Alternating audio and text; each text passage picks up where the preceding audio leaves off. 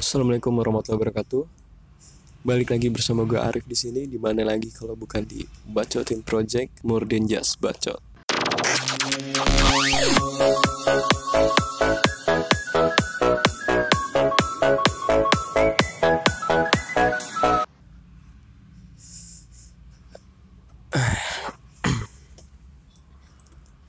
Di episode kali ini, gue mau ngebahas tentang tsunami Selat Sunda yang baru saja terjadi.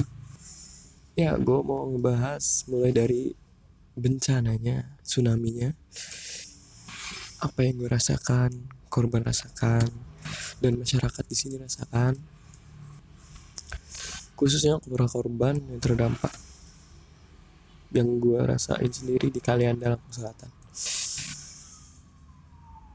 Jarak dari Kalianda Lampung Selatan terdampak ke kota Bandar Lampung itu dua sekitar dua jam dari tempat gue tinggal di kota Bandar Lampung. Ya gue turut berduka sedalam-dalamnya untuk para korban yang selamat maupun tidak selamat. Untuk yang meninggal dunia semoga amal dan ibadahnya diterima di sisinya. Untuk yang selamat semoga kalian tetap kuat, kalian harus kuat. Ya. Oh iya, sorry kalau suara gue sedikit gak enak. Karena ya emang lagi gak enak badan. Terus kenapa sih bisa terjadi tsunami ini nggak biasa gitu kan dari tsunami yang biasanya. Yang pertama ini tsunami dari hasil aktivitas vulkanis. Aktivitas Gunung Anak Krakatau. Nggak seperti biasanya yang kita tahu kalau tsunami itu surut dulu gitu tanda-tandanya kan. Salah satu pertandanya surut dulu. Nah kalau ini karena reruntuhan atau longsoran dari material-material dari Gunung Anak Krakatau itu yang jatuh ke laut dan menyebabkan ombak itu naik tinggi langsung. Ya ini yang salah satunya nggak bisa dicegah lagi sama masyarakat sekitar karena mereka nggak tahu kalau ada mau terjadi tsunami seperti itu. Terus ada beberapa sebelum tsunami terjadi itu di sini juga udah ada peringatan. Peringatannya itu gini dari BMKG dan badan-badan terkait yang meneng emang tahu kapasitasnya tentang ini kan. Mereka itu ngasih peringatan kalau di Selat Sunda ini cuacanya lagi gak bagus kan. Lagi ombak besar juga terus pasang kan karena bulan juga kan banyak jadi banyak event yang harus event-event bencana uh, peringatan bentuk kita semua di situ ada event yang pertama gunung anak Krakatau meletus yang kedua ombak emang lagi besar angin kencang. Yaitu jadi da berdatangan itu bareng-bareng ya ngebuat masyarakat tuh nggak tahu gitu loh harus waspadanya gimana. Tiba-tiba aja gitu. Ya gue nggak bisa tinggal diam aja gitu loh sebagai orang yang apa nggak terdampak gitu. Walaupun gue di provinsi Lampung gitu kan deket cuma dua jam jadi gue langsung sama teman-teman dari relawan lain dari komunitas gue Janis itu turun ke lapangan langsung ke desa Kunjir di Kalianda. Itu luluh lantah rata nggak bersisa sampai nggak bisa berkata-kata lagi gue ya sedih jarak dari Kunjir ke Krakatau itu kalau naik speedboat tuh sekitar satu jam. Kelihatan langsung. Di sana kemarin gue uh, turun ngebantu-bantu para korban sama kawan-kawan dari komunitas gue dan gabung sama relawan-relawan lain juga beberapa relawan lain. Itu di sana ngedenger gitu loh langsung suara-suara guntur petir gitu kan. Dan letupan-letupan Krakatau tuh terdengar di sana beberapa detik sekali. Karena deket emang. Dari komunitas gue sendiri dan diri gue pribadi itu langsung ngebantu ke mereka. Apa yang kita bisa bantu? Terus ya kita galang dana di kota. Lewat lewat sosial media dan lain-lain. Alhamdulillah banyak yang udah kita antar kita juga. Udah turun ke lapangan langsung kasih perhatian ke mereka. Terus korban itu banyak yang cerita langsung ke gue jelas. Bang gue selamat gitu kata alhamdulillah kata gue selamat. Sedih lah gimana dengar orang cerita selamat ke gulung ombak. Sama tsunami.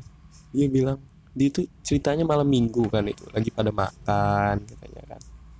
Di pinggir di de desa Kunjir ini kebetulan desa wisata kan jadi banyak yang dagang gitu. Di, di ya di pantainya gitu banyak yang lagi pada makan bakso mie ayam ada kafe-kafe gitu pada makan lah pokoknya. Udah mu, anak muda di situ.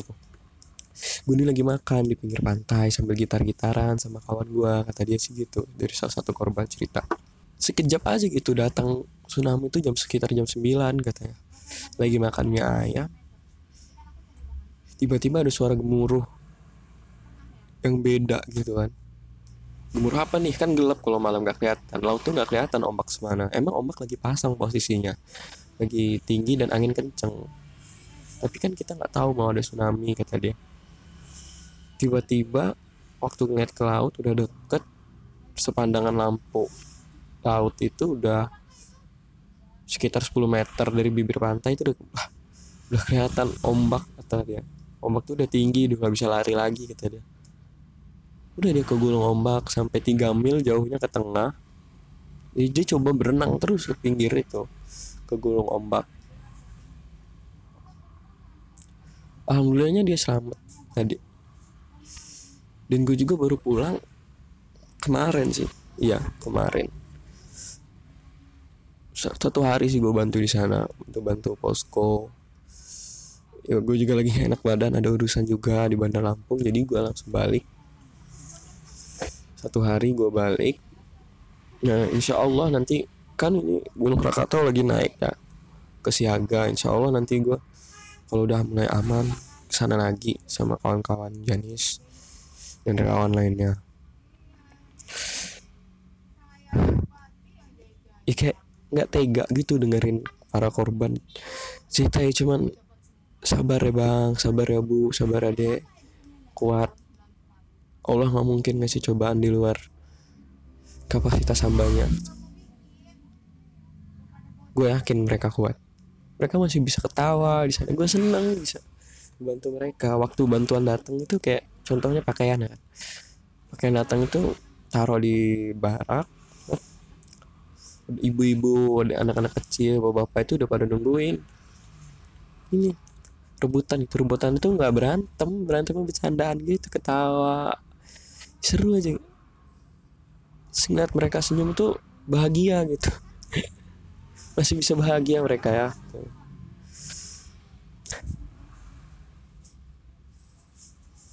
Terus kebutuhan mereka di sana itu yang pertama ya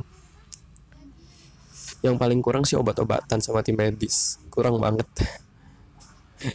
Karena ada laporan dari salah warga itu beberapa warga ke gue itu bilang bang mas bang kak bilang kalau mereka itu butuh tim medis yang nggak gitu loh. Ada so, pokoknya ada di suatu posko gitu. Ada ada dokter dan perawat. Mereka tuh marah-marah. Malah bukannya ngebantu tanya ngasih periksa atau obat itu malah marah-marah ke para korban gitu.